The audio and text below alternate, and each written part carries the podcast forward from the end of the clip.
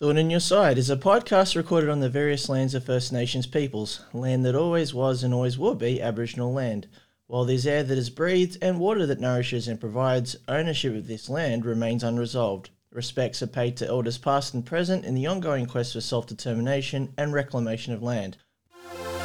In your side, you know that's all you'll ever be.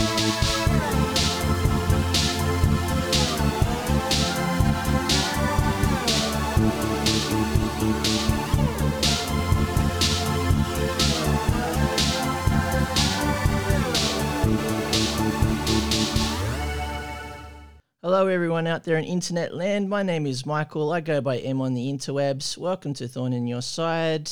And I'm going to start this year proper. So, last episode, we completed our summer holiday series with my mate John. He'll be back. You can bet on that. For now, we're going to start off the year. And unfortunately, it's not going to be a case of turning a new leaf, though. We're going to still revisit the, the baggage of 2020 in this episode by looking at the outcome of the US election and where things are at over in the US right now. So I, I need to press my Skype button to simulate me logging in to talking to people. Oh no, I've just ruined the illusion. Uh, uh, press the button, Michael.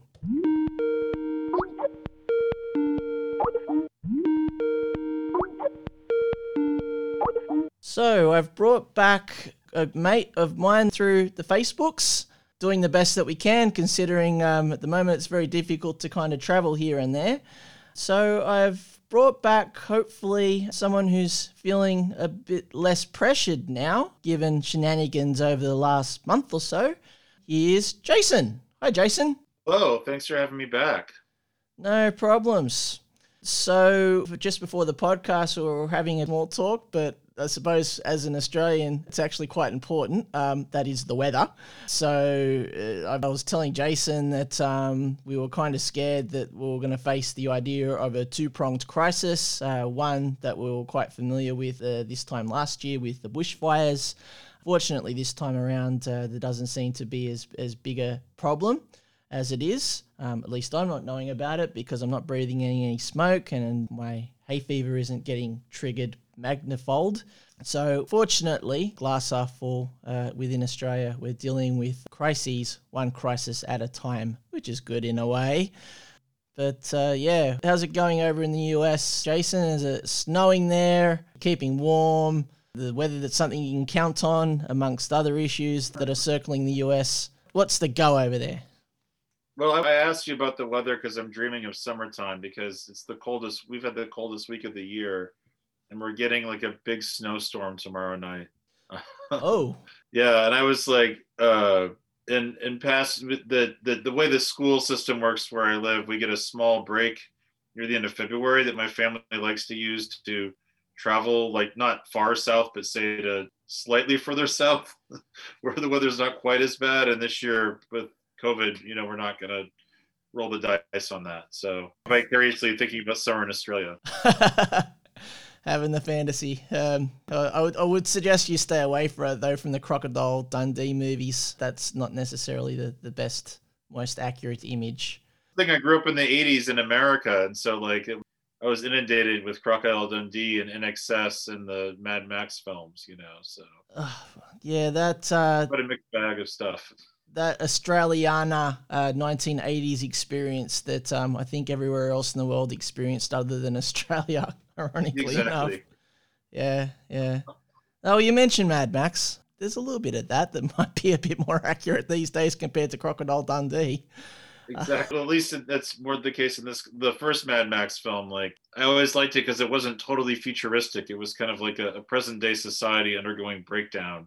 It was very relevant to me. I've watched that movie like three times in quarantine. I think. Oh, okay. Actually, um, it's a little bit topical, and um, on a sad note, if you might have come across this, Jason, the guy who played two roles in Mad Max, one the toe cutter, and the 2nd Mhm. one, uh, the Imperator, I think his name was. Rev it up for the Immortan Joe! I know Immortan Joe was not a good guy. He clearly was a bad dude. The guy who played two roles in Mad Max passed away recently. Oh, really? Was was that Hugh Keays-Byrne? That's his name. Yes. Oh my! I didn't know that. That's so sad. Oh, Yeah, yeah, yeah. I think it was like uh, just before Christmas, but a lot of Hmm. tributes. It looks like he was one of those typical actors that could play a, a, a pretty mean bad guy, but in real life was kind of like a sweet guy who had time for everyone. yeah. One of my favorite movie podcasts interviewed him, and he came across as such a just a good dude. You know, Yeah, like uh, like very generous with his time and and thoughtful. It's it's very sad. Ah, well. Anyway, uh, I feel though that the Mad Max legacy will live on. I think there was another idea that's in the woodwork, namely, they're going to do a Furiosa prequel. Lady who was in the Queen Gambit, Anya Taylor-Joy, she's going to play the character. I could totally see that. I mean, I normally hate prequels because it limits the scope of what can be done with the story. But I guess they don't reveal enough about Furiosa that there's enough room to play with there, maybe.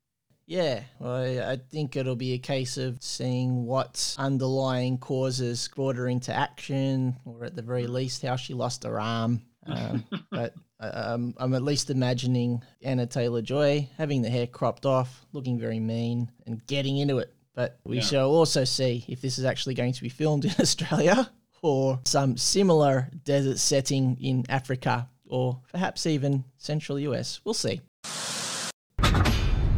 George wanted to create a character that can stand next to Max. Somebody that can fight as strong as he can survive as well as he can. This ultimate female road warrior. Anyway, Jason, it's uh, as much as it is tempting to escape into pop culture, I think we'll need to, to kind of bring it back to the world.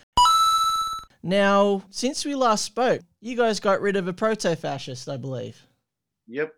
How are you feeling about that? Well, you know, um, inauguration day felt very good, but I have to say, like, my immediate sort of afterwards, it hit me just how messed up the last four years had been. The anger I was feeling towards people I know who kind of went along with this got like a lot more intense. Sort of feeling like, like, how could you not have seen this?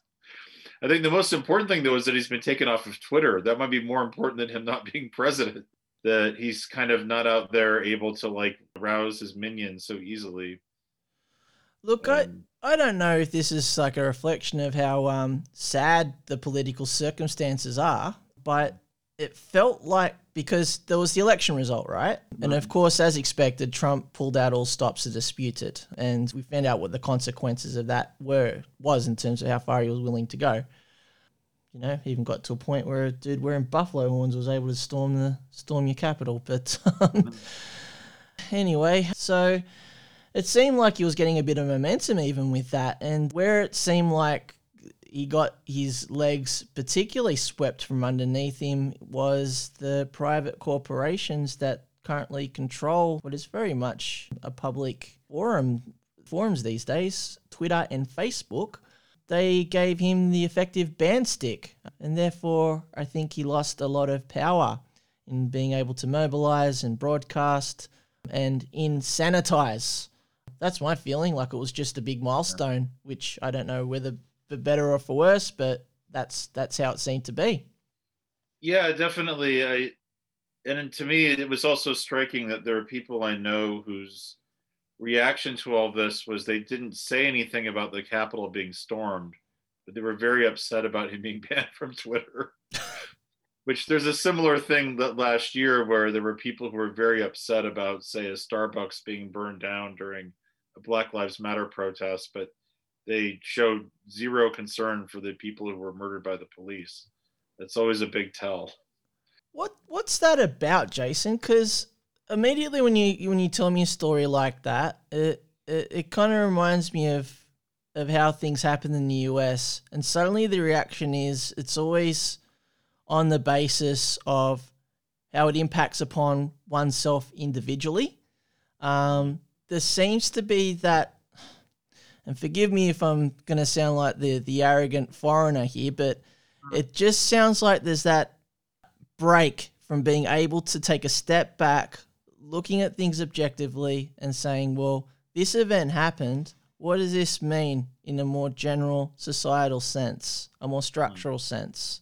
And from there, like where the criticisms can be made thereof. Don't know, Jason. What, what do you think about that? Or uh, yeah, you're going to write me off as an arrogant Aussie? You've actually hit on one of my biggest gripes about American society, so thank you. Okay. Um, so many people tend to see everything as the result of individual choices and not as systemic problems. And then a lot of people who are kind of well to do assume that they got into their position merely through their own hard work and you know choices and therefore anyone who's not as fortunate as them must have made a bad choice along the way so they're just very inclined a lot of people are just very inclined not to see systemic causes for anything. And that's really the american way. Like this individualism not just of like as a social value but even as like a framework for viewing everything.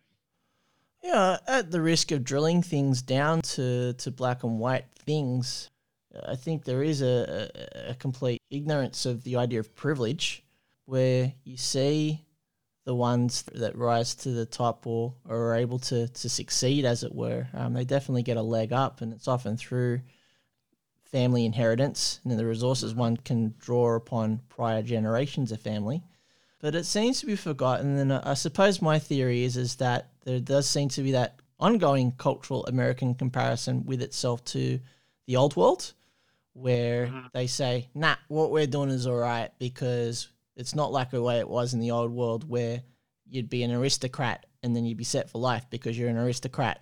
In America, you got to make your own way, hmm. and if you get a leg up from your family and your close friends, that's all good. yeah it's just it's just weird way of thinking you know like if someone gets money from the government they're a moocher but if they get an inheritance from their parents like that's earned. It's- they're kind of getting at there you know?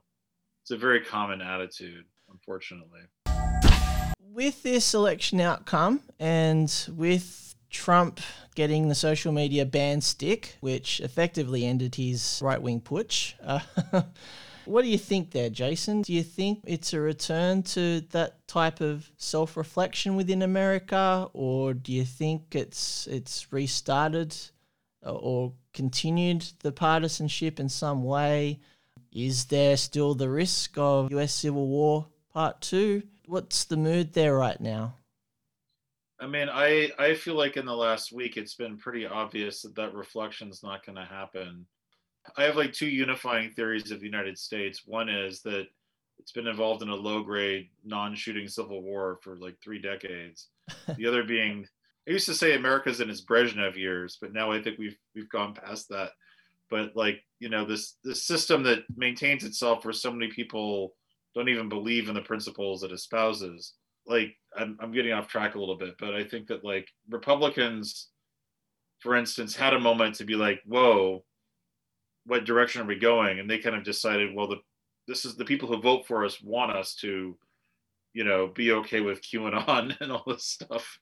And i think for a lot of democrats like they don't want to believe they're dealing with proto-fascists right and they want to think that now that the head vampire has been slayed that like all of a sudden like things are going to go back to like you know quote unquote normal. And there's also even the the not reckoning with the fact that normal was terrible right? That's sort of another problem with like all the problems we had before trump came into office with like racism and rampant social inequality and and all this. Um and again the, the american media is just desperate for to go back to their usual framework because they usually report on political stories as well you know this person said this and this person said that. Just no willingness to say like like even today noticing the new york times referring to what happened on the 6th as a riot i'm like no the people involved were planning an insurrection against the government. They intended to stop the election. That's not a riot. Um, but they can't call it that because then they might have to take a side and and they're mortified at having to do that so i don't know how much reflect and again i'm a teacher so i also see my students were very upset and concerned for the future and so forth right? So i find it especially upsetting that the elders don't seem to be willing to grapple with what's really going on here i guess. Yeah, I think for me, it- it's been about really seeing which institutions you can kind of count on for an honest account, a reliable and trustful account, the people that you can ally and organize with in the face of crisis response, and also how serious this stuff actually is in retrospect. And then from there, you kind of see, well, with the force of hindsight, who's actually keying into that and who's looking to basically reset the blinkers and try to go back to, to where things were before. Mm-hmm. The one sentiment that I've gotten from Trump, and this is where I can kind of knit things back to, to previous episodes, is the underestimation of Trump. Where at the start, and it was well described by, by my mate John in our Adventure Time episode, where the King of Ooo was a, a quite an apt analogy of Trump. Um, but the character was introduced at a time where Trump was really making his uh, initial tilt towards the US presidency. He was seen as a bit of a circus sideshow, something that the media at the time was prepared to laugh off as a bit of an oddity, though, mind you, an oddity that, that continued to persist. Then he got elected, and then the King of Ooo, over the, the few years after that, became the Lich, or more Lich like. So I feel like once Trump's gone, there has been a return in some sections to trying to minimize his impact, to try to present him again as a circus sideshow. And it is something that all aspects of the political spectrum is really having a go at. And for me, I wonder why that is. Is it because the minute that you have to challenge or address something like that, you're immediately having to challenge your own stake within the world, within how everything's structured and and all that sort of thing. that's that's been an irritant to me from the beginning. Like like when he was first running for president like people would laugh like you'd have reporters laughing. And i didn't see anything funny about him calling mexicans rapists right? I i didn't think that was worth laughing at. No and like again some people on the right were invested in downplaying because they didn't want to reckon with the fact that the people they claim represent were totally down with it. But as you're saying a lot of folks on the left in america i think it's they don't want to have to be part of a broader coalition right? And so there's some of this weirdness of like oh well it's just those normie moderate democrats who are freaking out about this and that's we're too sophisticated to do that.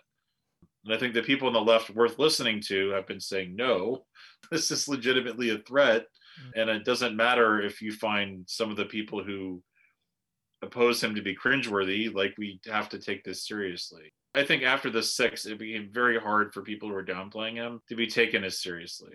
I think that has been a big change. Like, because for years it'd be like, oh, you know, if he's so terrible, why hasn't he done X, Y, or Z? Right.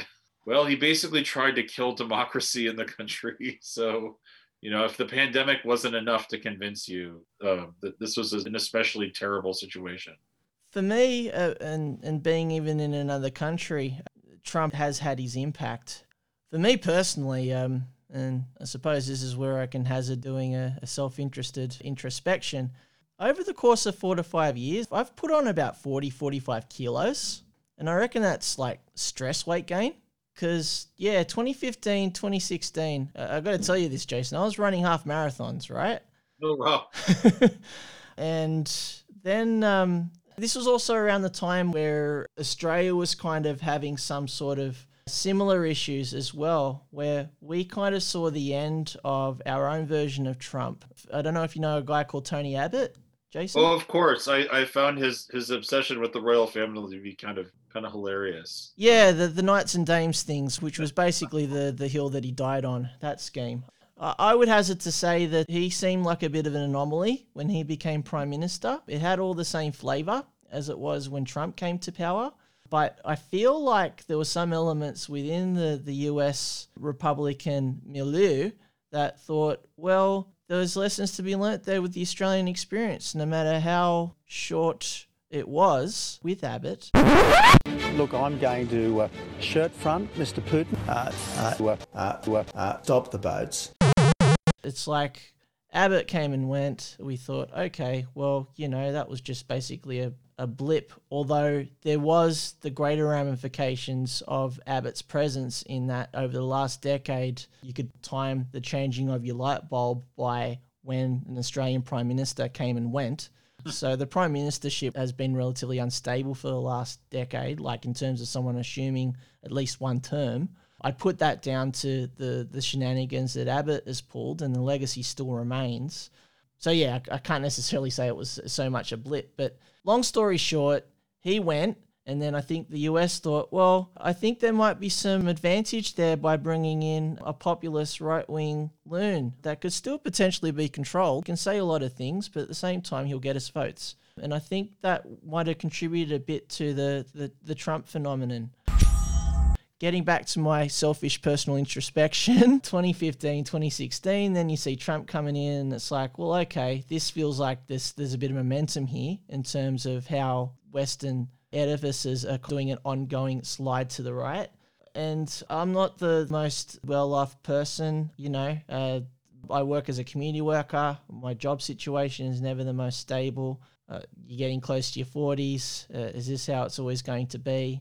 Also because you've had a working class upbringing and being a child of the neoliberal period, you know that if there's going to be economic decline, you won't necessarily be saved. Rather, you'll be just flicked off the edge. And then it's up to the middle class to, to kind of pick up the slack and the burden. So all of that just plays around your head, Jason. And for me, I think that basically contributed to a weight gain, which I've set a New Year's resolution this year to, to actually get it all off. And so far, so good, Jason. In the last week, I have lost a kilo and 300 grams. As an American who is in a barbaric country without the metric system, that sounds like a lot. Yeah, Yeah, I- sounds pretty impressive to me. It, it's pounds, pounds plural, I think. I know, I know. I, I remember this from elementary school when we we did metric conversions. I've for, I've like totally forgotten for for that, but yeah, congratulations. Thank you. But but anyway, Jason, it- feels like whilst this Trumpageddon stuff can be seen as a very esoteric experience, um, in some instances, I think stuff did happen because of the flapping of butterfly wings. Oh, definitely. I think that like the tenor of the whole political scene is like drastically changed. I could not imagine this in any other time where you would have a pandemic and you'd have like large swaths of people saying, no, I'm not going to wear a mask because it's like some kind of a like left wing oppression or something. It just blows my mind.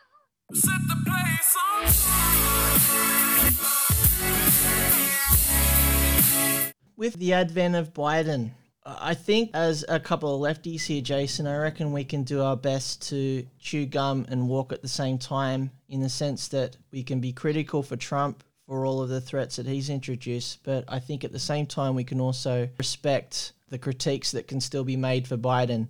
In that way, make a bit of space from, I suppose, the US liberals that would kind of think that all has been saved by being able to reintroduce a meek old white man to the head post. What do you think there with Biden, Jason? And what do you think are, some of the things he could do, some of the things he didn't do, and some of the things that he could potentially do that kind of go back to the old problems with the US? And with old problems, I mean the neoliberal period, more or less. Yeah, I mean, I have to say, I have been pleasantly surprised because Biden is someone that for a long time I, I didn't like. Um, when Obama chose him as vice president, I was very unhappy about that.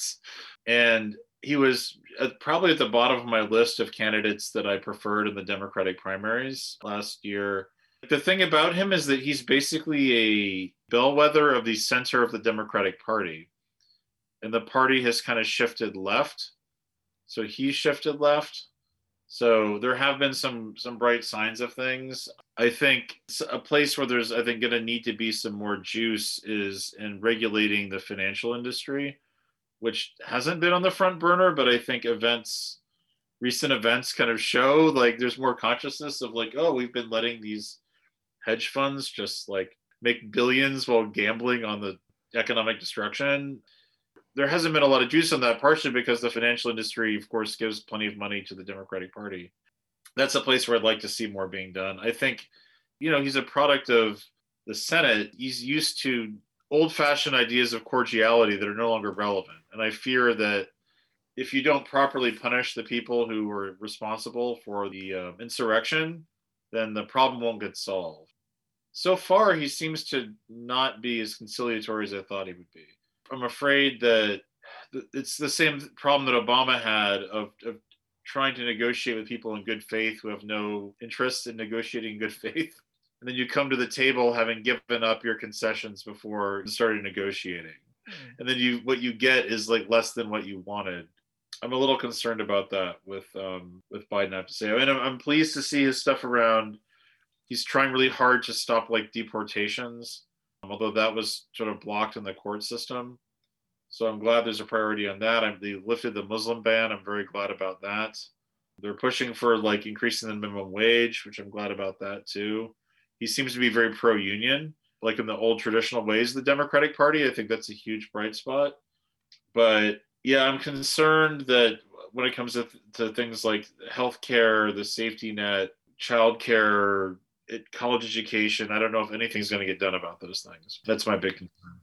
That attempt to introduce significant regulatory reform, I think, might still present as a blind spot amongst other things, and particularly stuff that is within US class interests. Maybe that's where we can kind of introduce something that's quite topical. Yo. So, what's the name of that computer game organization that was about to go belly up on your end, Jason? Was it GameStop? Oh yeah, GameSpot? so GameStop. Like to give you context for people who might not know, like like GameStop is a thing that is like in every barren strip mall in the United States. Like you know, it's like a place you could buy used video games, and I frequented GameStops all the time. Um, when I lived in Newark, New Jersey, which is like a you know an actual city where you walk around, there was one like a block away from my apartment. Ah, okay. In Australia, we have our own approximation of that called the Electronics Boutique or EB or EB Games. The name has taken a bit of evolution, but they're about to die in the ass as well. And I think a lot of that's got to do with the fact that everyone downloads their games now rather than buying some ephemeral disc that you whack into your console and away you go. Something like that. Yeah, and it's like I mean, I would go there to get like games for the PlayStation and such, but yeah, it's like a lot of retail. It's like become you know online focused. So with GameStop, GameStop, yes. Yeah, so that as a company that was dying in its ass, that was being reflected within the stocks. But then some um, bright sparks in the dark corners of the interweb, uh, by that I mean Reddit, thought, okay, let's play pranks. Mathematical! And decided to, to kind of game the shares, game the shares of GameStop, and uh, resulted in something that the economic wonks refer to as a short hmm. that ended up pissing off many a rusted on capitalist. Do you want to talk a little bit more about that one, Jason? And maybe we can kind of link that back to the Biden times?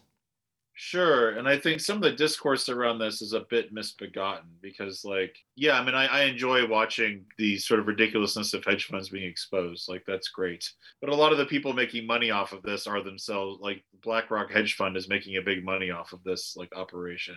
And, like, Elon Musk was cheering it on. And I have, like, an ironclad rule of anything he's enthusiastic about, I'm immediately suspicious of. Yep. Yep. It, it has been funny to watch sort of like respectable Wall Street types decry this kind of thing when they spend all their time making money off of other people's misery. Yeah, it's and it's certainly like captured a lot of people's imagination. Like I said, I'm a high school teacher. A lot of my students were very aware of this, very interested in it. Normally, I don't think of my students as being that invested in like stock market stuff, right? But it's it also kind of exposes how unregulated financial markets are in the United States um, in all kinds of ridiculous ways. Like so, for instance, for people who make their money from hedge funds, they actually pay a lower tax rate than I do as a teacher. Okay. There's a loophole that says that if you make your money from carried interest, you only have to pay 15%. That's what you get. Jason, for earning an honest wage. No, it's true. And it's like, it's something that's always burned me up. Again, like they said, the capital gains tax, you know, which is the tax you make on stock, is also lower. And, you know, it's the neoliberal argument for this is, well, it gets people to invest more money in the markets, which is good. And rising tide lifts all boats and all that bullshit. Right. Um, and that was one of the one of like maybe the two things Trump ever said that I thought was worthwhile was he he, he threatened to end that loophole. Of course he didn't. he was lying out of his ass as usual. But yeah, like there's been a lot of um, people's anger that they have towards like Wall Street. I've seen just a lot of it being expressed through like the enthusiasm over this operation. And I think it kind of shows that maybe the Biden administration is going to need to do more to to deal with this problem of like unregulated capital. It's pretty obvious that a, that that a lot of people are becoming more conscious of this being a problem. Yeah, the, the immediate takeaway that I've got from this GameSpot story is the ability to exploit such a fraught financial system is still there. And it's a matter of just a bunch of anonymous accounts on Reddit getting together and organizing and then creating some damage to it. I feel like these are problems that go back at least as recently. I mean, it's how long is a piece of string, but an immediate point in time that I can think of is the global financial crisis where at that time you really were seeing a financial system that was geared towards the ebbs and flows of stocks, the financial market. And then once the problematic aspects of that system was exposed, that is, everyone assuming there was an amount of capital to be trusted with paying off one's mortgage, that seemed to go all ass up when it was increasingly realized that ordinary homeowners couldn't necessarily recoup what was owing on their mortgages. And that set off quite a dramatic chain reaction, I think, in terms of confidence towards the financial market. And there you go. And I think the lesson to be learned there was tighter regulation. Now, that was at the, the latter 2000s. 2008 and the common sense remedy and, uh, and i'm kind of inspired to say it after what we've just talked about with this recent story jason is regulation of the us financial system is there bravery within the political institutions within the US to, to remedy it? I, I don't think so. I think rather what we saw in the decade thereafter was more profound, crazier solutions being explored. That is, bring in a populist, doing what even Hayek himself feared was in times of desperation, you bring in a strong man and they'll set everything right. That's what we effectively saw in this last decade. And I think now we're just kind of seeing well, at least you and I, Jason, are, kind of seeing the ramifications of that. I think the litmus test would be what uh, what Biden's reckoning will be. Don't know. Uh, I, I still feel like regulation of a US financial system might still a bit of a big ask of the contemporary Australia, uh, contemporary Australian Freudian slip for me. Fifty first state over here. A syndrome of the US political system. What do you reckon there, Jason? Oh yeah, for sure. And again, to, we also have to be honest about the fact that you know in the Senate, it, it's still like a razor's edge in terms of like the power Democrats have there. Um, the financial industry has so much power. Uh, there's a lot of Democrats who are dependent upon their money. Yeah, and regulation is such the obvious thing. And then we're like small regulations that were put into place under Obama, but what little happened got blunted. So I don't know if people know about this in Australia, but you know Elizabeth Warren was nominated to be the head of the Consumer Protection Agency. So they set up an entire new agency to basically stop people from being preyed on by financial institutions. Sorry, Jason, just for a bit more context, Elizabeth Warren was also one of the, the front runner Democratic candidates leading up to this recent election. Is that correct? Yeah, and, and again, like she, along with Bernie Sanders, were my two preferred candidates. Because again, she's someone who wanted to make major changes to the financial system and basically she was blocked from taking her position. And then so she got revenge by running for senate and getting into the senate which was pretty great. So her attempts to try to make some sort of fiscal reform uh, financial reform uh, within the means that she had uh, under the obama administration got scotched. Not by the obama administration but because of the byzantine system we have in america where the senate has to approve the president's nominations and they basically the Republicans in the Senate essentially blocked her from taking the position. And there was a Republican majority at the time? Yes, at the time that they, because after the 2010 midterm election, the Republicans took over the Senate and the House, I believe. But they set up this consumer protection agency as this idea of like, oh, this is a way to kind of rein in the financial industry. Because as you were saying, a lot of people were put into bad mortgages against their interest and this was an attempt to stop that from happening. There were some attempts to reform that were quickly blunted, and then under the Trump administration, the person he put in charge of that agency basically dismantled it. So the regulation never really happened, and home prices are skyrocketing again. So I, I fully expect another bubble to burst soon. I'm talking rock bottom FICO scores, no income verification, adjustable rates, dog shit. The default rates are already up from 1% to 4%, fellas. And if they rise to 8%, and they will, a lot of these triple Bs are going to zero too. Okay, you're saying that at 8% the bonds fail and we are already at 4%? That's right. If they go to 8, it's Armageddon. Yeah, that's right. How come nobody's talking about this? You're completely sure of the math. Look at him. That's my quant. Your what? My quantitative.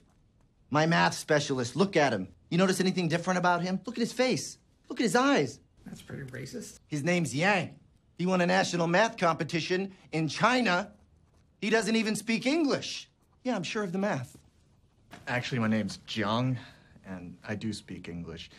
Jared likes to say I don't because he thinks it makes me seem more authentic. And I got second in that national math competition. It does sound like the lessons haven't been learnt when you, you kind of go the other way and try to bring in the Hayekian strongman. It's a huge problem. Huge, huge, huge. Huge! It does create a sense of dissonance, I suppose. Never mind the fact that there is probably a greater historical issues going on here that, that sound like they need to be touched upon. Um, anyway, Jason, let's organise some class struggle and we'll deal with that. But for now, we have a little bit of time left in our podcast episode. I do want to talk about the exploits that can still happen within a US capitalist system. We've talked about the news of the day, GameSpot, and also what comes to mind, a few shenanigans that have happened over the last few years that the Trumpageddon has overshadowed. And I see a bit of a trend. What is it? It's probably probably the best way to describe it is uh, hyper enterprise. That's what Yeah. immediately comes to mind. And some immediate examples the Fyre Festival a mm. few years back, the Theranos scandal, which I think is still quite alive because the person who is responsible for that, Elizabeth Holmes, she's trying to drag it out in the courts as long as, as possible and also trying to take advantage of burdens that COVID 19 are putting upon the US legal system. And also, what I discussed in my last episode with old mate John, the NXIVM stuff, which was at its face presenting a self improvement business, but you dig a bit deeper and then you realize, oh, there's an underground sex cult happening in that place. so, you know, Jace, I'm just seeing a bit of a trend there in recent years where, with a lack of regulation, you're also seeing some people just really trying to, to get up in very sociopathic ways to try to earn a dollar, to raise a corporate business. But the shadow of how the business operates, the actual objectives of the business go secondary where the objective is is to, to actually raise the capital to give the firm credibility and to give the firm sustainability. It's that economic rationalism that gives a firm value rather than the consequences that might arise in, in trying to achieve that. That's something I've kind of noticed over the last few years, Jason. Something that maybe the Trumpageddon has uh, has pretty much overshadowed. Again, what are your thoughts, or is it the case of an Australian being on the internet too much? No, you're absolutely correct. Like something that I think about all the time because you'll there'll be young people who they certainly are are anti-Trump and they're interested in social justice, but they still fall into the framework that worships entrepreneurialism and and this sociopathy of like you know gaining followers or gaining money. And I think it's just so embedded in the cultural values. It's I think there there needs to be like a values change, the sense of that people don't measure their worth by how much money they make or like how much publicity they get. You see that example writ large with Elizabeth Holmes. The way that she presented herself in the early days, she was trying to be Mark II Steve Jobs, the way she dressed, the way she presented herself, the PR stuff. Uh, yeah, I agree with that. Yeah. And the way people worship people like Jobs or Elon Musk is just I hate it so much. I'm a crank when it comes to that. But it's it's very old in America. It goes like Henry Ford was the same way. People or, or Thomas Edison, people would worship them as if they, they possess some higher knowledge. I'm like, they know how to run a certain business, but they don't really know much beyond that. But yeah, it's like it's this it's there's this real cultural premium placed off of like success measured in that way. You know, why you have people like that guy in Philadelphia who is given the contract to run the vaccine rollout who doesn't know what he's doing, but he, he does the razzle dazzle. I don't know if you know there's a there's a great football podcast called Men in Blazers. One of the co-hosts is from Liverpool. I'm not going to attempt to do the accent because I'll sound pathetic and terrible, but he always cites an old teacher of his who would say, "Bullshit baffles brains, lads. Bullshit baffles brains." I've always loved that. It's like exactly. well, I can imagine hearing that in a Scouser accent. So yeah. But that's brilliant. Like it's it is like bullshit baffles brains. You mentioned the the Veritas thing is a great example of that, and it's because we have cultural values here that are primed to do that. You say innovation, and people like think you're profound or something. Desperation to innovate can lead to some pretty weird places. A sudden development in Philadelphia's vaccine rollout has residents scrambling to make different appointments. The city cut ties with Philly Fighting COVID now that it is a for profit organization. People have questions since quite a few people already got their first dose through Philly fighting COVID. So they want to know how they're going to get their second dose. Well, the health department says they'll be in touch with those people. Philly fighting COVID had run mass vaccination clinics, including here at the Pennsylvania Convention Center. We've interviewed Philly fighting COVID here at 6ABC. They started in the spring building face shields and worked up to mass testing sites and then mass vaccination clinics. It recently and quietly changed its corporate status from nonprofit to for profit without telling the city. For Philadelphians interested in the vaccine, so far there's no official sign up through the Department of Health's website, but they do have an online interest form to fill out. State officials are strongly encouraging people to register for the vaccine through their counties where they live or work. Counties are trying to do what they can in order to provide more information. Yeah, in Philadelphia, they're in their early 20s, still doing their undergrad degrees. Suddenly, Philadelphia are thrusting them to the forefront to take lead in COVID recovery through their vaccination program. And uh, of course, it all went belly up. Do you want to talk a little bit about that one, Jason? Yeah, sure. Basically, that well, this gets into the problem that with under neoliberalism in the United States, there's this notion that the private market will solve problems better than the state, and so in Philadelphia, they said, "Oh, we're going to subcontract people out to provide the vaccine," and it was a 22 year old grad student who, along with a bunch of undergrads, said, "Oh, I'm going to like get like famous rappers who are local, like Meek Mill, to get vaccinated, so that they'll encourage people." It was a very Fyre Festival, as you pointed out. Yep. Um, and and again, they have no competence in public health whatsoever, but they pull the whole innovation capitalism razzle dazzle and invoke the words Elon Musk and whatever, and and this the city gave them the authority to do this, and they met they they screwed it up. There were old people who showed up to get their vaccinations who were told they weren't on the list. Um, he stole some shots and gave them to his friends. Um, joke about this. I have a lot of friends who grew up on the Eastern Bloc. This does remind me of the, the what people would talk about under that system, where if you were an honest person, you would be you know you were stupid. Like you had to kind of like break the rules and jump the line to get anything. You gotta Um, I- hustle. like- you gotta hustle. yeah. And my joke is that um, we've done that in america. We have like a a communist czechoslovakia level of like breakdown in the institutions with unfettered capitalism. So like we get the worst of both simultaneously uh, which kind of makes me laugh. But but yeah that's that's what happened in philadelphia Yeah, and I think maybe the lesson we're kind of drawing upon here, Jason, is um, is capitalism a beast that can be tamed? Do we have a whip and a chair at the moment, or do we just have to um, think that maybe the the whip and the chair mightn't necessarily be enough? There's even those ones that actually think, well, if you kind of try and get on the tiger's back and ride it, that might be a solution. I know that I'm stretching a metaphor here, but I feel like that's what's going on here.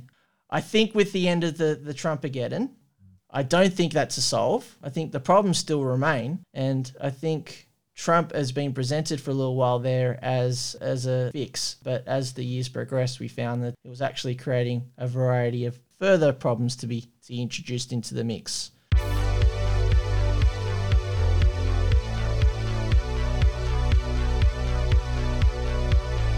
Maybe as a way of concluding here, Jason, is maybe the discussion here can be dynamic in that There's one that involves a critique over state and the capacity of state towards addressing current problems. Also, the more political economic one, where you're seeing the flows of capitalism. It might necessarily be correcting all of the, the social ills that everyone was promising us in the late 70s, early 80s. And uh, we're at a loss still to try to work out how to resolve that within the normal channels. Do you think that's the state of play, Jason, or there's, there's more to it at this point, or we just kind of barrack for Liverpool in the English Premier League and hope for the best? What do we do? I don't know. Like, it's hard for me to know. What, one thing I will say is that, you know, I'm a teacher. I've been teaching for a long time, and I've never had students be more questioning of capitalism than I, I am now.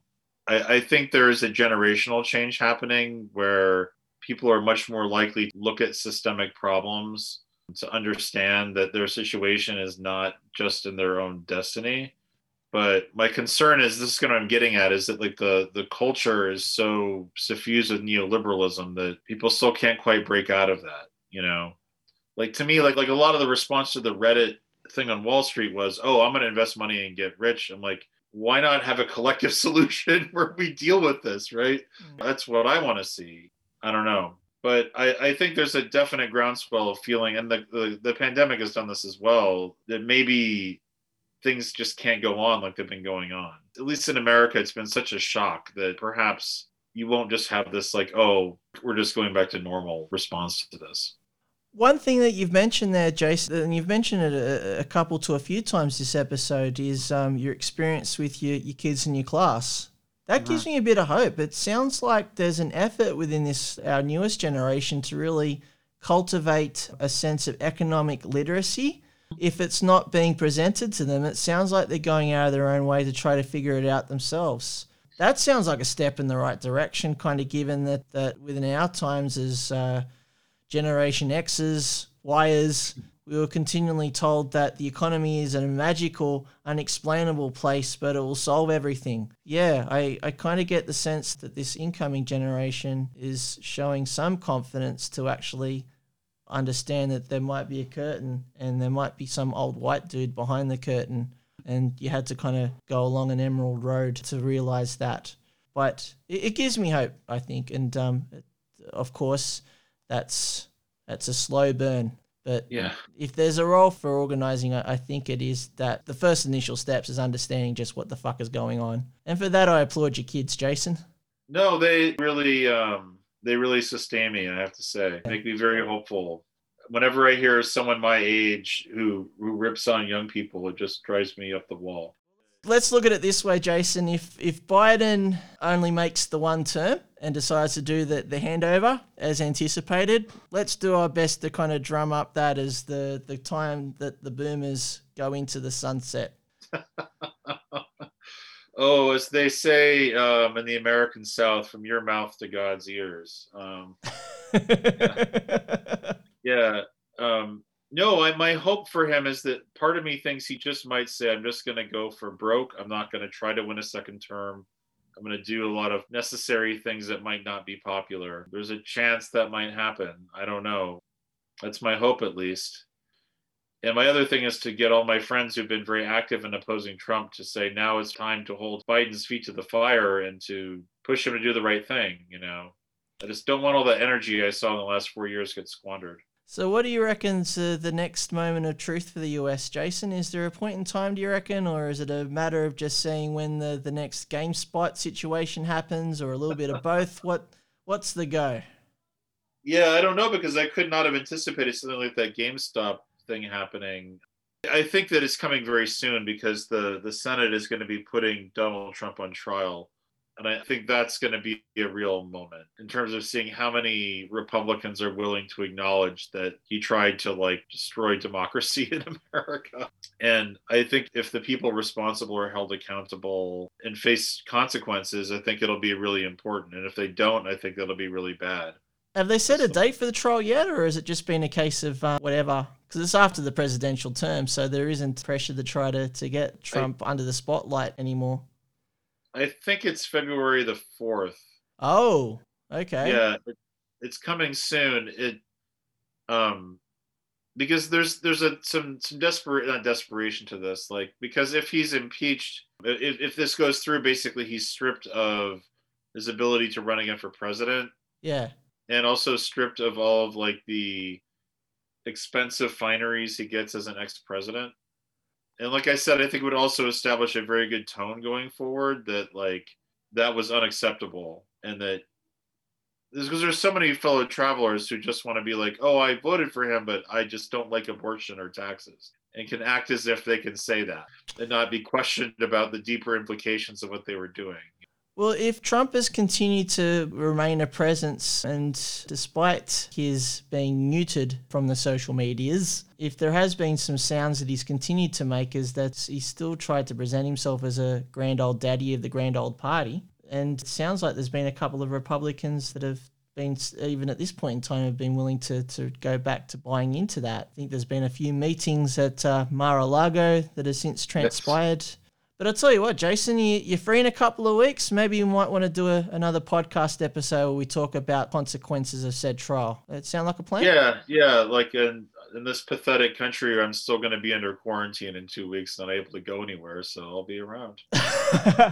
okay, well, it won't get solved that fast. Although I did get my first vaccination shot, so that's that's awfully nice. Ah, so yeah, is it going to be a, a, schedule of three shots? Is it? I think that might change. I think now that's how it's going to be. Like uh, my second shot is going to be in February. Yeah, because I'm a teacher in New York City, I got priority basically. Okay, yeah, an essential worker. All right. Yes, basically means go to the front lines. it's like Gallipoli, basically. You're essential. Get out there. Uh, I so identify with that right now, Jason. Good, good work. Um, so yeah, well, let's do a deal here, mate. Let's revisit again in a couple of weeks, see how things are gone in, the trial, the trial of the century, um, and and we'll see if you, you we'll see if you got your second jab or not. How's that sound? No, that'll be great. All right. Well, cheers, Jason. Again, um, it's it's been good to have a chat with you. I'd like to try to keep in touch. Maybe one day we can do an episode where every second minute we can kind of leak in a Simpsons quote. Ooh, yes. That's the dream. So, till then, Jason, all the best. See you soon. All right. Thank you. Well, my work is done here. What do you mean your work is done? You didn't do anything. Didn't I?